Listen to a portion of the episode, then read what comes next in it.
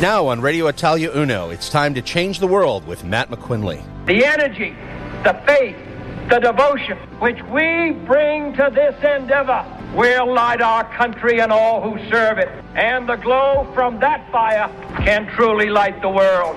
We focus on changing the world for the better by taking personal responsibility, canceling cancel culture, discussing and listening to each other on topics like leadership, cultural trends, business, history, and more. Not because they are easy, but because they are hard. Right now on Radio Italia Uno 87.6 FM. Hello and welcome to Change the World with Matt McQuinley. Today we're continuing our series on financial health. As you probably know, last month was Mental Health Month in Australia. It's worth noting financial matters can exacerbate mental health issues as well as physical health issues. Financial stress can cause physical issues such as migraine, irritable bowel syndrome, and insomnia. It can also exacerbate or cause depression, anxiety, and other mental health problems. These issues can often feed on each other and cause a vicious cycle where one feels trapped. Because of this, we are going to discuss some strategies to improve your financial situation and thus your quality of life while alleviating potential stressors and or triggers.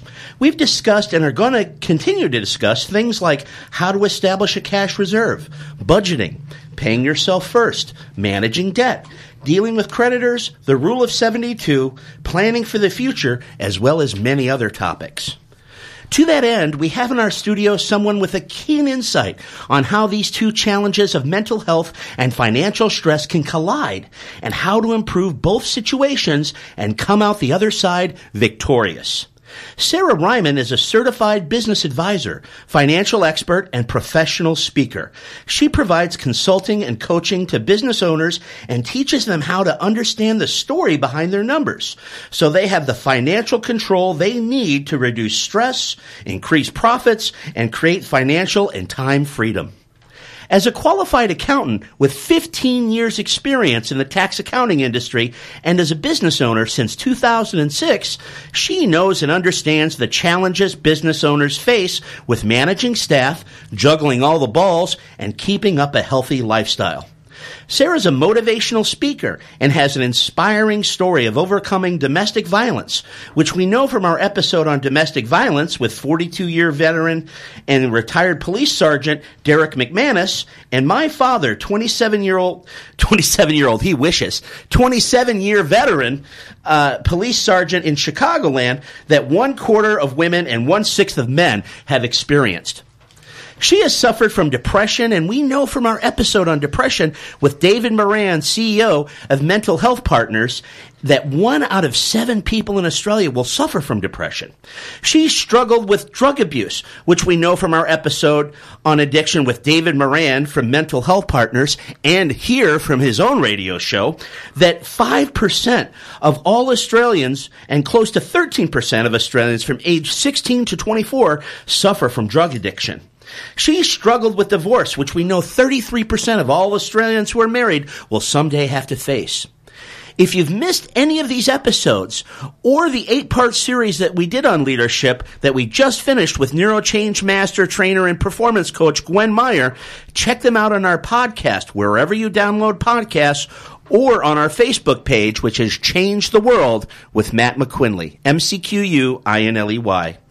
These challenges we just discussed that Sarah faced and overcame help her to be qualified to talk about how changing the way one thinks and how they act can change their life dramatically, both financially and mentally. In the first session of this series with Sarah, we discussed mindset and why that is so key to financial success. We also discussed the idea that a number watched is a number improved. Last week, we discussed delayed gratification as one path to financial success, as evidenced by organizations such as FIRE. Tips on tracking spending and the fact that the rule of 72, when applied early on, virtually ensures financial success if utilized correctly. We discussed the fact that these principles that can be, that can be followed by anyone, any average Joe or Jane, and almost anyone with patience, planning, and discipline can end up where they could or would like to within reason. To quote Bill Gates, most people overestimate what they can achieve in a year, but underestimate what they can achieve in 10 years. Again, if you missed these episodes, I urge you today to check them out on our podcast, Change the World with Matt McQuinley, on our Facebook page, wherever you listen to podcasts. Today we're going to discuss a general pathway to help you get to financial success. Of course, this is general information only, and you should consult an expert. We aren't promising you success. We're not saying run out and do exactly everything we're saying right away. This is just something to get you thinking and hopefully get you to take some positive action. Sarah, welcome to the show. I'm going to throw out one of the first steps I think is important to financial freedom, and that is the first thing you need to do is get rid of all the high interest debt you have. Don't incur more and renegotiate the rates of interest you're paying, as well as even maybe renegotiating the debt itself. So, what, what do you think about that? Yeah, hi, Matt. Thanks for having me again. Yeah, I think in terms of short term bad debt, and we'll probably put that into the category of things like credit cards or even things like zip pay and afterpay, and I know that people can get into trouble with that too. I think you need to minimise that as quickly as possible if you are in a position where you're struggling to make ends meet because of those debts. Typically, credit cards can fall into the vicinity of probably 12 to 20% interest per annum. Uh, and if you can actually, if you do have some credit card debt maybe consolidating. So, so we would consolidate those into, say, a, a short term, lower interest rate type of credit card, but it's also one that you don't keep spending on either. You need to consolidate that. So you might have two or three credit cards that add up to say 10,000. You try and get the bank to consolidate that, that all into one sort of lower cost debt and pay that off over a year or two. Yeah, I mean, there's a lot of things you can do with that. I mean, people just keep paying it because they don't think it through. I mean, mm. uh, the companies are out there, they want to buy your debt because it's free money for them. I mean, that's a business model that a lot of these businesses have that people aren't aware of. And if you're paying 12, 13%, you can easily find another credit company that will take that debt on and charge you 2% or 3% or mm. whatever. So maybe, maybe not 2 or 3%, but 5 or 6 at least. So that's one of the things that you can do right away to take hold of your finances. And I tell you what, you can also negotiate the debt. You know, I've been mm. 2.7 million behind, you know, and I've sat down with creditors and they're not easy conversations, but you can have them. And there are also companies out there that if you're not comfortable having them, will go to bat for you and will sit down with your creditors and say, listen, this guy owes a hundred grand you're never going to get it. you know, I mean, mm-hmm. for lack of a better term, or you're going to get it to, at Judgment Day when the last Trump blows. But you know, how about we work something out? You know, he, we can get him to borrow some from friends or whatever, or work out some sort of deal. You take 25 and, and we move on. So sometimes you can work out things like that. Sometimes you can't. But you want to renegotiate the rates, renegotiate the debt itself, and don't do crazy things like, you know, live you know, oh, I want that, so I can just put it on Zip Pay and worry about it mm-hmm. tomorrow. You know, so yeah, and I think I think a lot of that comes back to um, mindset issues too, is how we think about money, but also that communicating and talking to people or talking to creditors or talking to your bank is a key as well because many people don't communicate, they don't say anything, they put their head mm. in the mm. sand and hope that it will all go away when in reality it won't. And sometimes if you are, uh, I mean, most, a lot of people mightn't be in $2 million in debt, but even something like a 20 grand car loan or debt that you are really struggling to pay, you know, go to your financier or go to the creditor and, you know, tell them that you're struggling and try and negotiate the payments down or the term down or something. And I think you'd be surprised uh, that most institutions institutions are willing to negotiate something at least. That is such a great point. And, and, you know, I'm not trying to brag about what a failure I was as far as how much I got in debt. But the, the, the point is, is that, you know, it's like almost anything in life. If you ignore ignore the problem, it gets bigger than Ben Hur, as the saying goes. You know, so if you talk to people and you're not hiding and ignoring phone calls and pretending that you're going into a tunnel when you get the call from the creditor or whatever, then you can you they will work with you. I mean, hmm. their goal is to get the money you know, most people in the world have had a struggle with finances at one point or another, and they understand the situation and they appreciate people that actually want to, you know, come to the party and solve the problem. So I, I, just think that's a great point that you make there that you can work through these things. Yeah, and um, I think in a couple of episodes ago I talked about the two main things that stop people from asking for help financially, and they're actually pride and shame. And I've only I only know this because I've come across this so many times with business owners. They don't want to reach out for help when they're struggling financially because they're prideful. You know that it's their business, it's their asset. They've built it up. They've spent a whole lot of time and, and effort in it, and they're proud of it. And then they're too they've got too much pride to actually go and ask for help. And also shame because they think that the person that they go and ask help for whether that's the bank or a coach or their accountant or whatever is going to judge them is going to think that they're less of a person when in actual fact that's not the case. And um, most people know Brene Brown and she talks about shame and, and that shame is actually fuels these things. It, it makes things worse when we um, feel shameful about things that we've done. So if anyone is out there struggling financially, I just encourage you to reach out to someone that you know and trust because I can probably 99% guarantee they are going to want to help you and uh, they will steer you in the right direction and they won't judge you. So, great words of wisdom from Sarah.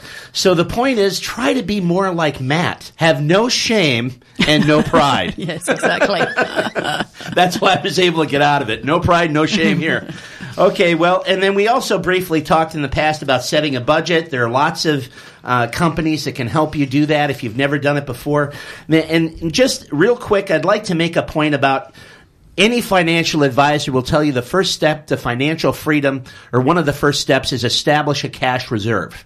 That means have approximately three months worth of expense, expenses put aside.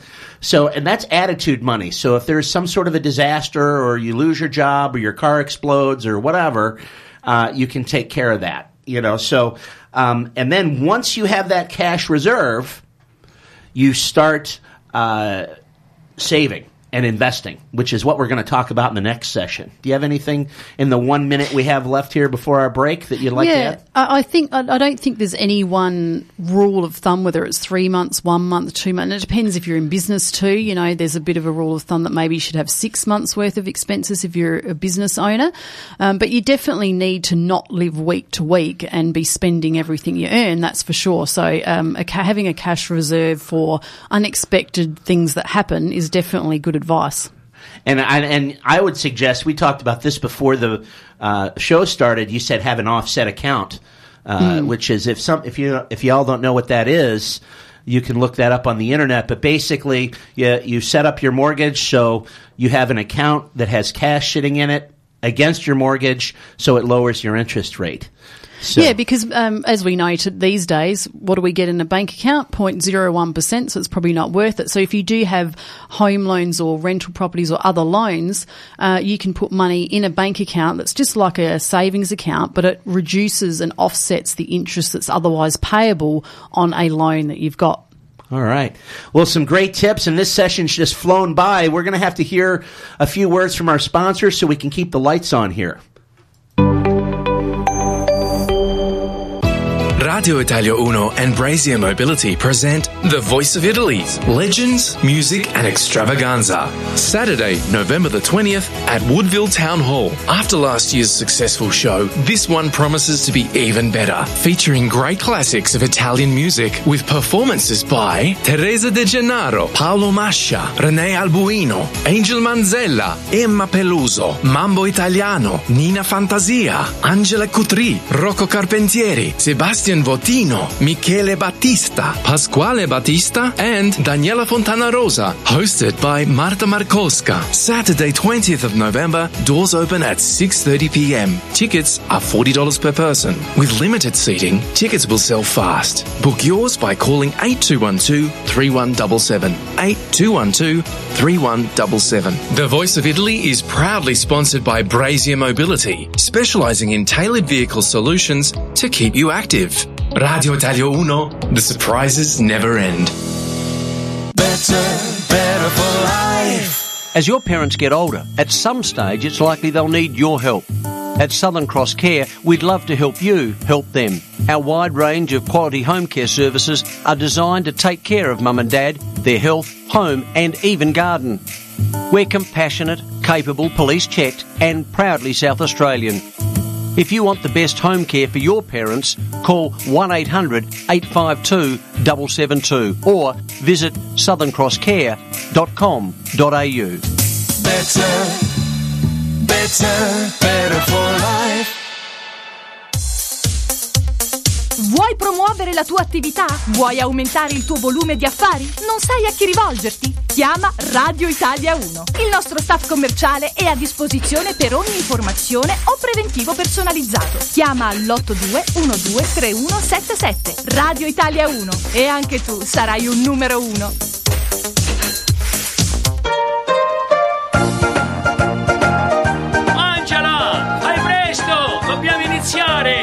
Tutti i mercoledì dalle 2 alle 5. Non ci manca niente! C'avevo qua, c'avevo là, c'avevo su, c'avevo giù, c'avevo tutto quello che vuoi tu.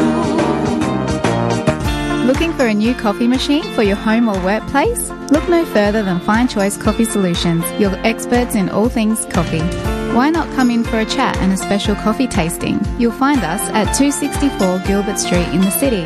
Mention Radio Italia Uno and you will receive a free 250 gram bag of freshly roasted coffee beans. You can also shop online at www.fccoffee.com.au where you'll find our large range of premium roasted coffee beans, coffee machines, accessories, hot chocolates, teas, and lots, lots more. I'm Danielle from Fine Choice Coffee Solutions, your one stop shop for all things caffeine. Radio Italia 1. You're listening to Change the World with Matt McQuinley on Radio Italia Uno, 87.6 FM. Hello, we're back with Change the World with Matt McQuinley at 87.6 FM, Radio Italia Uno. We're here in the studio live with Sarah Ryman, financial expert, coach, public speaker, and all around financial guru. In the last session, we were talking about uh, establishing a cash reserve and uh, using an offset account.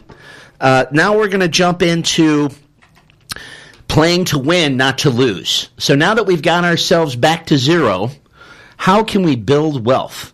So, Sarah, I'll throw it over to you. Go ahead. Yeah, so once we've well, if we have got some bad debt like credit cards or zip pays or car loans and things like that, they're the thing. They're the sort of debts I would categorise as not great. Uh, and we want to invest and we want to build wealth for the future. Then we're talking about investing. So, uh, whilst I'm not going to purport to be a financial planner, or this is only general advice, so that's my disclaimer. Uh, I do know a little bit about rental properties because I've got a few myself, and that's what I understand. So that's what I invest in, and that's probably a really good tip. Is that you only invest in what you understand, and if it's a, an, an asset or an investment that you find complex or you don't understand, then you shouldn't be investing in it, and you shouldn't be putting your money in it. So things that you could invest in are obviously rental properties. Uh, you could invest in the share market, so you could go to a financial planner and get like a managed fund of some sort, and that's a, just a fund that has a whole lot of uh, shares in public listed companies. Uh, or you can invest in a business. Business is an investment. You might go and pay $100,000 for a local cafe. That's an investment. You get a return on it. And that comes to my next point is when we are quantifying what uh, whether we want to invest and how much we want to invest, we need to think about what our return on investment is. So that's called an ROI. Uh, how much return are we getting from that investment? Unfortunately, in Australia, there's a little bit of a culture that uh, negative gearing uh, for tax purposes, tax reduction purposes, is a good thing. I'd like to challenge that. Even though I was a tax accountant for many years, I saw it go very, very wrong for many, many people because all they were focused on was the actual loss incurred by the rental property to get a tax deduction. Someone once said, I heard uh, a few years ago, say, don't spend a dollar to save 50 cents. And what they mean by that is don't, if your tax bracket is, let's say in Australia it's 47 or 50%, that's the highest tax bracket, don't spend that dollar uh, to save 50% of it just on a tax deduction for a rental property. We should be investing to make profits. We should be investing for cash flow uh, so that we can build wealth and have the th- freed up uh, cash and time that we want. Yeah, I, I when I first got here, back in the days of wooden ships and iron men, I, I was shocked by this whole idea of you know, hey, let's lose money so we pay less taxes. Well, see, I mean, I'm not a financial expert either. I'm self-taught, but I do know that if on your profit and loss there are numbers in red, that's bad. If there are mm-hmm. parentheses around the numbers, that's bad. Okay. The point is to make money. if you don't pay any taxes because you lost money, guess what? You lost money. if you have a good structure in place and that's why you didn't pay taxes, good for you. Okay. But if you didn't pay taxes because you lost money, what's the point? So I, I just, I, I still don't grasp that whole thing. I, I don't understand how that got sold to the general public as a positive. Um, I, yeah, I really am flabbergasted by that still to this day. But I, I, I look at money, you know, and realize that rich people, you know, they make money. Okay, poor people work for money. Rich people create money. They create mm-hmm. opportunity. That's how they become wealthy. And you need to treat money like an employee. I, I read that somewhere. I don't remember where, but you treat it like an employee. And actually, now that I said that out loud, you need to treat it much, much worse than I've ever treated an employee. See, because I try to be fair with my employees. I try to listen to them. I try to motivate them and inspire them and make them feel part of the team. With the money itself, I want it working every 24 hours a day without a break. No excuses, you know, and if it's not working, get rid of it. You know, don't cut it any breaks. So that's the attitude you need to have with money. And let's talk a little bit, if you can talk a little bit about how you put those things in place, uh, that would be great. Yeah, and it goes back to the old rich dad, poor dad, uh, what Robert Kiyosaki wrote in his famous book is making money work for you instead of you working for it. And, and look, many people listening might go, well, Sarah, I'm not an investor. I'm not a financial planner. I don't know where to put my money. It's just sitting in the bank. Uh, and what I would say is that we need to educate ourselves on money. You know, we, we don't need I think I've said this before in a previous episode. We don't need to have a commerce degree, an accounting degree to be great at managing money well and making it work for us. So, like you said, Matt, the rule of 72 is just the, the, the rule of compounding interest. So, when maybe back 30 years ago when interest rates are great, we'd put $10,000 in the bank, we might get a 10% return, we've made $1,000 in a year. These days we can't quite do that.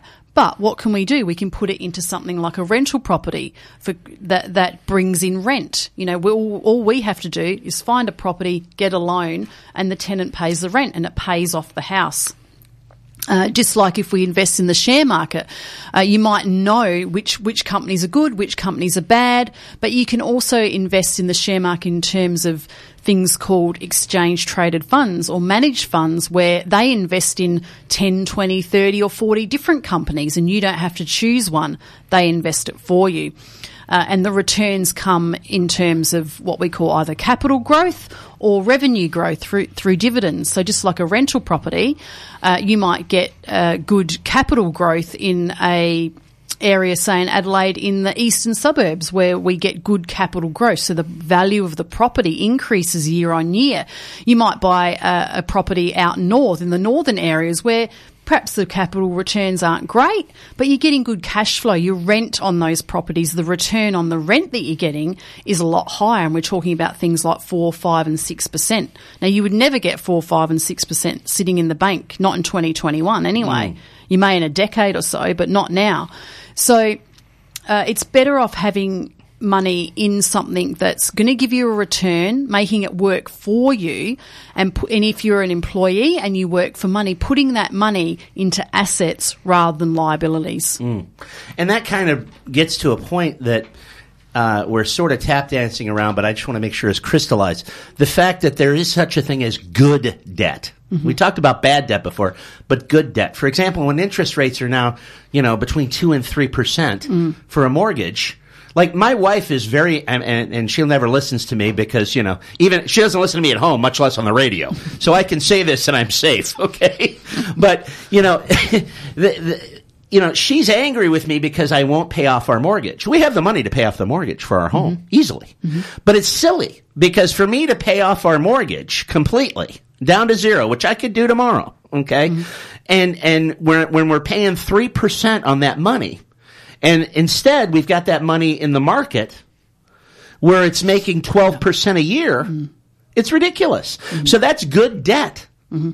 I mean, that debt is ma- the fact that that's freeing up that money to to use for other opportunities that are creating money is way better. And, and she doesn't grasp that. But luckily, I'm in control of our finances. Just nothing else in the house. Okay. so, you know, that's something that we need to understand the difference between good debt and bad debt. Hmm. Paying 12% because you couldn't wait to get the new iPhone is bad debt. Hmm. Okay?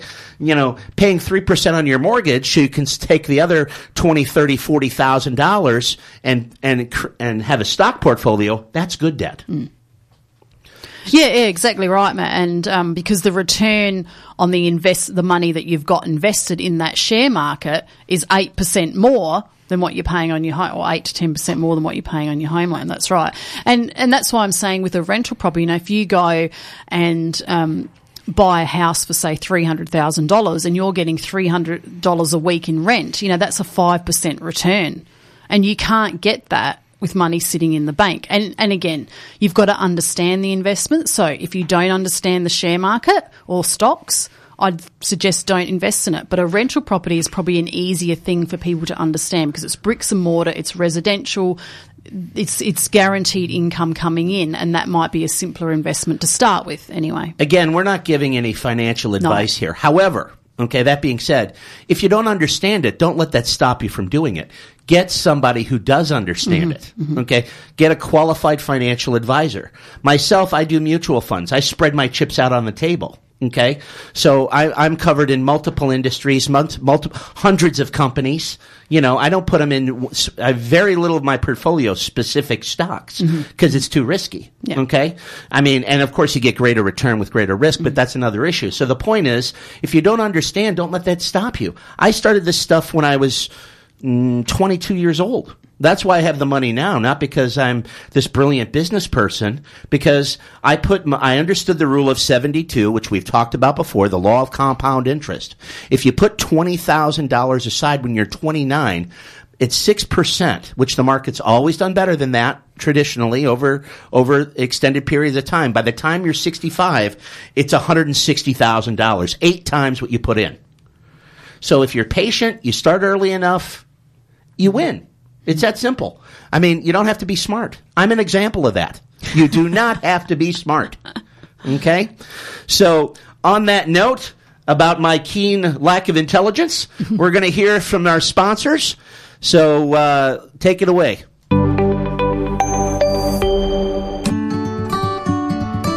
Ciao, sono Simone Berliat e vi aspetto ogni domenica alle ore 16 con Pillole di Agri Adventures, dove parleremo di cibo, turismo enogastronomico e produzione locale in Adelaide e Sud Australia. Seguitemi su Radio Italia 1, Facebook e sui social di Agri Adventures. Buon ascolto!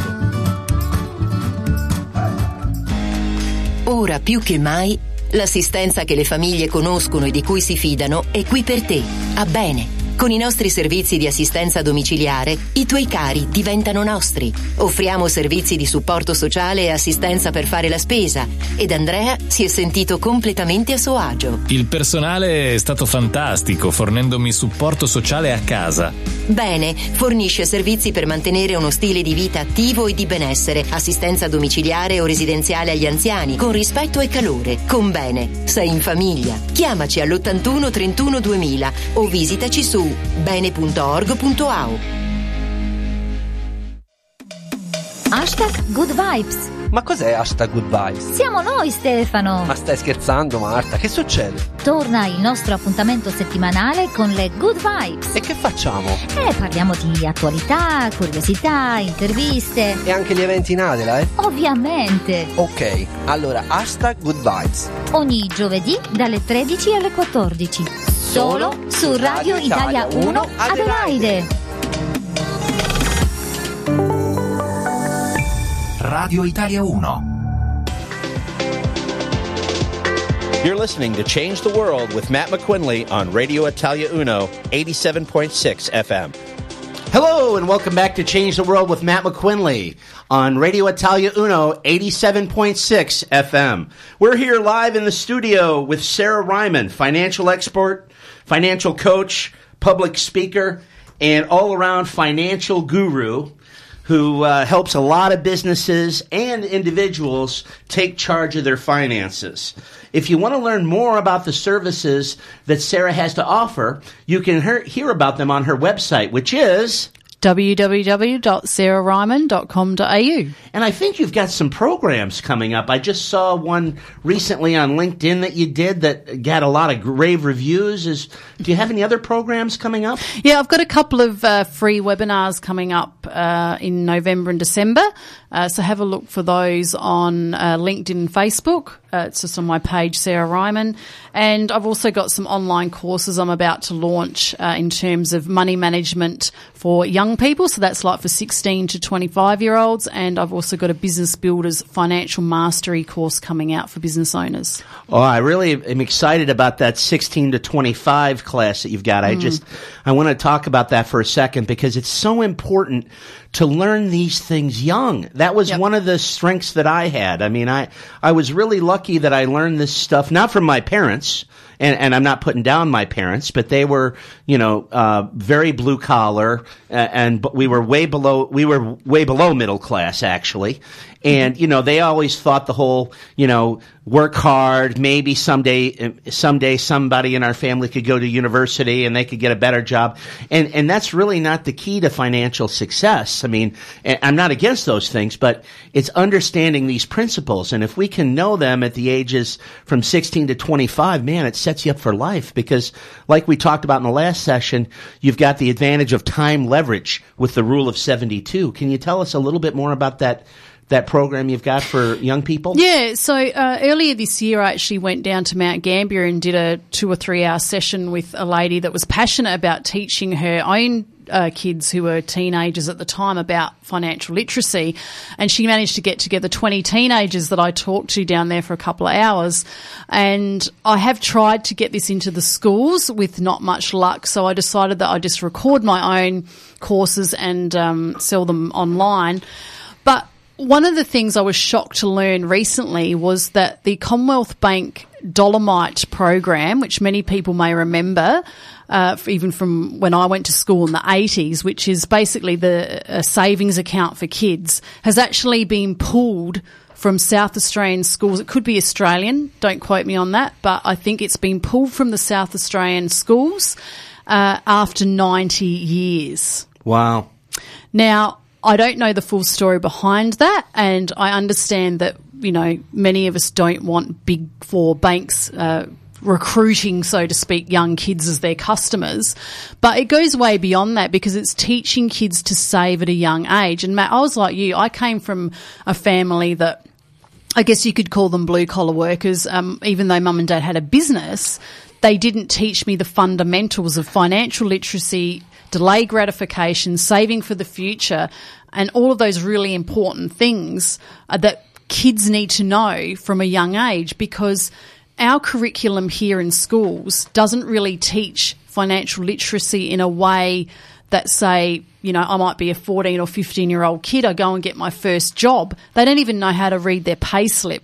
So that's why I've designed a course like this is just to teach kids, you know, what's superannuation, what's taxes, how do I read a pay slip, just all basic fundamental stuff uh, that we really need to find out at a young age. And I guess I'm passionate about this too, is because I've got two daughters. They're 20 and 22. I taught them from a young age how to save, how to delay gratification, how not to get credit cards, not to get car loans. And hopefully, um, now today, they're a product of uh, good financial literacy training from me. Uh, so, yeah, that's another reason I'm passionate about it. Mm. Well, I tell you, that's great. I- And, you know, I was being nice to my family when I said blue collar. Actually, my parents got married at 16 and 18. They were no collar.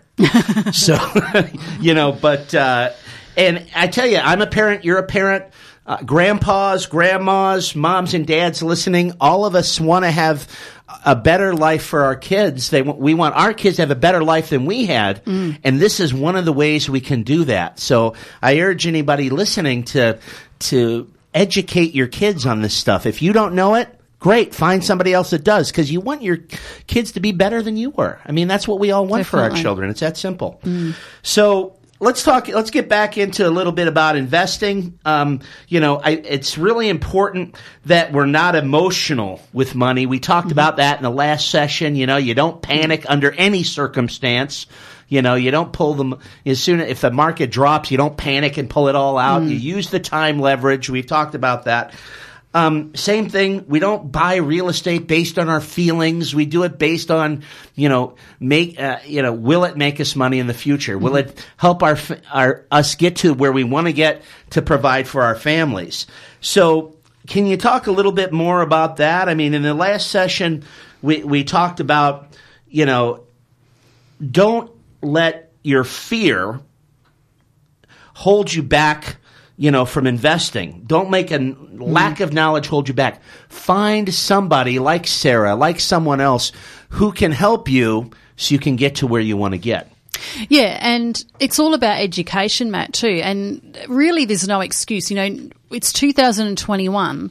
We've got access to so much online training now, to even books, podcasts, videos, whatever it is, YouTube, where we can educate ourselves on how to better manage money. Now, obviously, we have to pick and choose the right people to give us this information and be wary of um, rogues.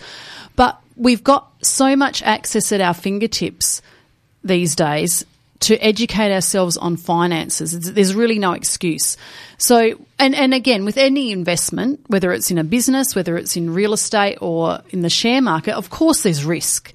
Uh, and if we are extremely risk averse, it is going to be difficult to build wealth, but we can over time. And I think that's the thing is, I, I heard someone at a conference about 10 years ago talk about getting rich slowly.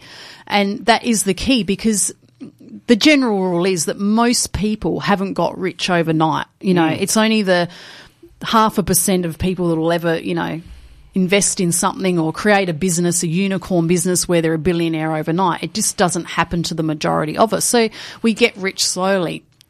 And especially when it comes to to properties, people do get very very emotional about properties and we can probably tell that at the moment, if especially if you live in Adelaide, you'll know that our housing prices have skyrocketed in the last six months, and people are buying at, you know, one, two, three, and four hundred thousand dollars over over reserve price. Uh, and the law of economics comes into that with supply and demand. But because there's a there's this fear of missing out or fear of not getting that property, people are paying so much more for it. And hopefully our prices do stay up. Um, but if they go down, then you know we're going to get into a bit of financial uh, difficulty. But if we buy on emotion, and even a rental property, we've got to buy based on you know, is it the best thing for us? Are we going to get the return? Have we crunched our numbers? Have we have we done a bit of a risk analysis on what's the worst case scenario if I buy this or invest in this? If we do our due diligence and we think about the things before we invest in it, it'll help us to become more educated ourselves in knowing whether that's good or bad. Mm. A couple things I'd like to comment on what you said there, which of course were great. Um, I read it years and years ago a study that the average millionaire in the United States, and I'm sure it's similar in Australia, is 55 years old. So again, it didn't happen overnight. You know, they, they planned it, they worked a plan, and then it came to fruition. I remember my doctor told me years and years ago, GP, that you spend a third of your life learning, a third of your life acquiring, and a third of your life spending. Mm-hmm. And, and that's pretty much how it works. And, and we need to keep that in mind. And if you're 21, guess what? You're supposed to be spending the time learning.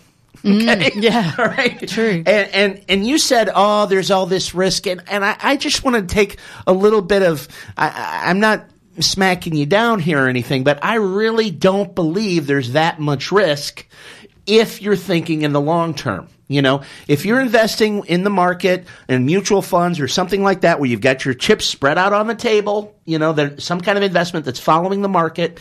You know, when you're 30 and you're not going to touch that money till you're 60 you can take a lot of hits. It will go up in 30 years. You know, so you don't have to, it's not that much big a risk. It's a risk when you're 60 and you want to pull it out at 65. But if you're 40, 30, 50, it's not a huge risk. So I think we that's that's my opinion, and I and I just really don't let fear stop you from mm-hmm. having what you want. It's just like you know you don't want to stop fear from ask from you asking the girl of your dreams out, you know, because you know she might be the mother of your children someday. You don't want to alvo- always live a life of regret. That's she my might opinion. just say yes. She might just say yes, unless unless it's me asking. Then she'll definitely say no. Well, with that, we're gonna, we need to jump to a quick break. We'll be right back with Sarah Reimann. Our independence is everything. Brazier Mobility has been creating independence for people for over 30 years. Brazier Mobility specialises in tailored vehicle solutions to keep you active, ensuring your vehicle modification suits your needs, offering you unlimited freedom. Brazier Mobility boasts a team of highly skilled technicians working in a state of the art facility located here in South Australia. No compromises are made when it comes to client satisfaction. Call them for a friendly chat on 1800 Brazier or visit their website braziermobility.com.au. Brazier Mobility, creating independence. Italia 1 Adelaide. Estovest, a restaurant that offers traditional Italian food that Nonna would approve of. Famous for gnocchi and authentic Napolitana style pizza. And every Thursday night, you can enjoy unlimited pizza for just $25. Wonderful coffee and staff that make you feel special. Estovest, Shop 1, 111 Angas Street in the city. To book, visit their website estorvest.com.au and click on Book Now. You'll feel like you're in Italy.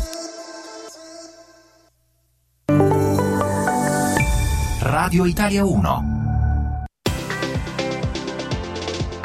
You're listening to Change the World with Matt McQuinley on Radio Italia Uno, 87.6 FM.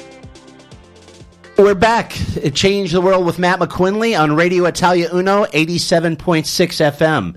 And we're here with Sarah Reimann, financial coach, public speaker, accountant, financial guru of all kinds.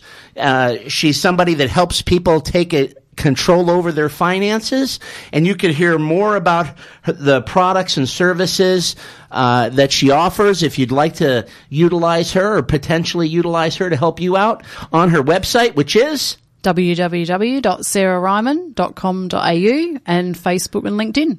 spelled Sarah Reimann. R E I M A N N. Yep, two N's. Okay, so we're the last session we talked a little bit about some invest investment strategies.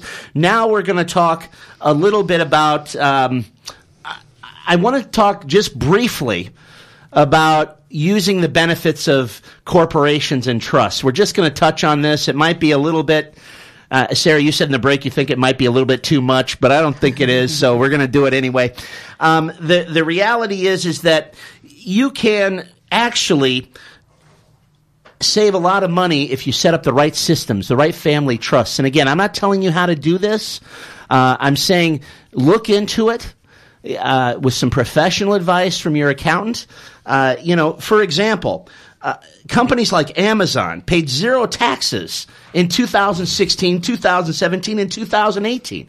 In 2019, Amazon got a $162 million rebate from the federal government in the United States on 13.9 billion in revenues. Okay. Same with Microsoft. I, I, know that Google has an effective tax rate, the last I checked, of approximately 3.2%. So none of us are Google, none of us are Amazon, none of us are Jeff Bezos, who ha- have a hundred, and I think he's 124 billion dollars in assets or something. You know, but there are legal, honest ways you can structure yourself mm-hmm. to minimize tax, and I believe that you should take advantage of all the legal means to do so. Mm-hmm. I don't think you should give the government more money than you have to. True. In my opinion, they're not going to spend it wisely anyway. okay? so, you know, that's, uh, would you like to comment on that? Tell me what you think. Yeah, so in a, look, I'm not going to comment on all of the big conglomerates that haven't paid tax because I um, haven't ever been involved in any of that, so I couldn't comment on whether that was good, bad, indifferent, or what they did. Um, but what I do know is that most businesses in Australia, 98% of them are considered small business. And most of those businesses would be a sole trader, a partnership, a company, or a trust. And all of those entities, those four entities, are available for anyone in business to take advantage of. Now, there's probably another hour conversation on how they all work. But in a nutshell, uh, look, I don't. I believe anyone that's in business seriously that wants to make a bit of money and and and is in it for the long run shouldn't really be trading as a sole trader uh, which, and again, sole trader is you, the person, has the ABN, which is Australian business number, and you trade as yourself. Um, because there's a whole lot of risk involved in that where if something goes wrong in your business, uh, whoever can sue you uh, for doing the wrong thing. And it's, so it's not just about tax minimisation either, Matt. It's, it's about asset mm, protection yeah, too. Yeah. So when we create a company, uh, we are protecting ourselves. Mm. Now, again, I want to I want to stipulate this. Please, if you're thinking about a business and you want to set up an entity, go and see your accountant. Get advice from your tax accountant. Do not try and do this stuff yourself. It's too complex, and if you get it wrong, it costs too much to fix it up afterwards. So if if you're in business, many people, uh, many businesses in Australia would trade as what we call a family or discretionary trust, and all that means is that you've got a trading entity because of a trust, and you can use the profits in that trust to distribute to or split between family members and minimise tax that way. Uh, in a nutshell, a company now. Because I don't practice tax too much anymore these days, I think the company rate this year is about 25%. And that's a lot lower than people's normal marginal tax mm. rate. So when we're talking about marginal rates, every single person in Australia has a rolling rate of tax where, you know, the more you earn, obviously, the more you pay in tax. It's not just a flat rate. But a company has a flat rate and a flat rate of let's take 25% for example whether you make $1 of profit or $1 million of profit in that company you still only pay 25% so there's definitely ways and means of yeah minimizing tax legally. And the advantage that business owners have, I suppose, over as opposed to people that uh, are employees that work for wages, is that we can earn money and pay for expenses before we pay tax, whereas employees they're they're what we call PAYG withholding or their taxes are taken out before they get their money, whereas business owners can sort of legally, you know, manipulate expenses and pay for things uh, before they pay taxes. That's the advantage. Okay, that's a great point. uh, the other, the uh, uh, so what what I'm hearing you say is, if you're the guy with the van that's just going out and fixing stuff, you might want to consider being a company. Yeah. Um, so it's that simple. Uh, I do want to make uh, a couple quick points here in the little bit of time we have left. But before I do that, Sarah, what do you want people to carry away from this series the most? What's the one thing? that is most important that people grasp from this com- from our conversations here? I think after the three times we've met together, Matt, I think it's I'm really passionate about teaching people to get better at finances because I've seen so many businesses and people get it wrong. I've seen relationships ripped apart. I've seen families break down and lose houses and lose everything they've had over not being financially literate. Um, so if if people take away anything, it's please reach out for help if you are having issues. Uh, go to your accountant, go to your financial planner, go to your business advisor, whoever you trust, uh, and get the help that you need and educate yourself on getting better at finances. All right. Well, that's a wonderful point. So we're going to hear a couple quick words from our sponsors, and then we'll be right back. He was born in 1918. Both his parents could neither read nor write. His father died when he was still young, and he was raised by others. He became deeply interested in history. He recalled his childhood as simple and joyful. He was a sheep and cow herder who played barefoot with other boys. Eventually, he went to university. He was kicked out of university for organizing a student strike. It would be 12 more years before he could finish his law degree. He eventually opened up the first black law firm in his country. Before this and during this time, he got involved in racial equality issues. He helped organize strikes and demonstrations against racial segregation. He became involved in the movement to get the right to vote for all non white people in his country. He encouraged his people to defy racial segregation laws all at once in the hope it would overwhelm the system and effect a change. All it did was fill the jails and result in the deaths of hundreds of protesters. He decided peaceful protesting would not work, so he set up an organization to carry out sabotage against the federal government because he thought it was the only way forward. He aligned himself with the Communist Party, which he later became to disagree with, and in turn embraced democracy. He studied guerrilla warfare. Although he never engaged in it, he was on the terrorist watch list in several countries, including Canada, the United States, and the UK.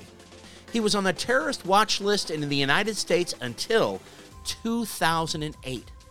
One does wonder, though, how long would George Washington, Benjamin Franklin, Thomas Jefferson, and John Adams would have remained on the UK's terrorist watch list if there had been one at the time?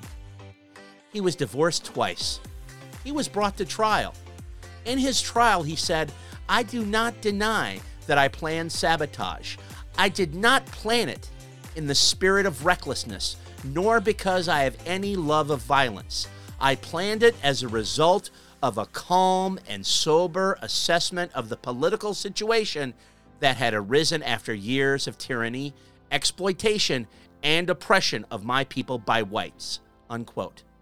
He was found guilty and spent 27 years in prison. He suffered from tuberculosis in prison and, as a black political prisoner, received almost no medical care. He was released from prison at the age of 71. He won the Nobel Peace Prize at 74. Just shy of the age of 76, Nelson Mandela was elected the first black president of South Africa. So, what do we learn from Nelson Mandela? Well, several things. We learn not to let anger, hurt, and a desire to get even to ruin our future.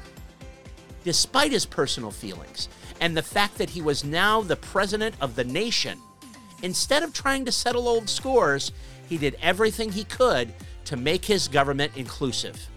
He appointed the former president of South Africa the deputy president and other past apartheid supporters ministers of agencies like agriculture, environment, minerals, and energy, as well as Minister for Home Affairs.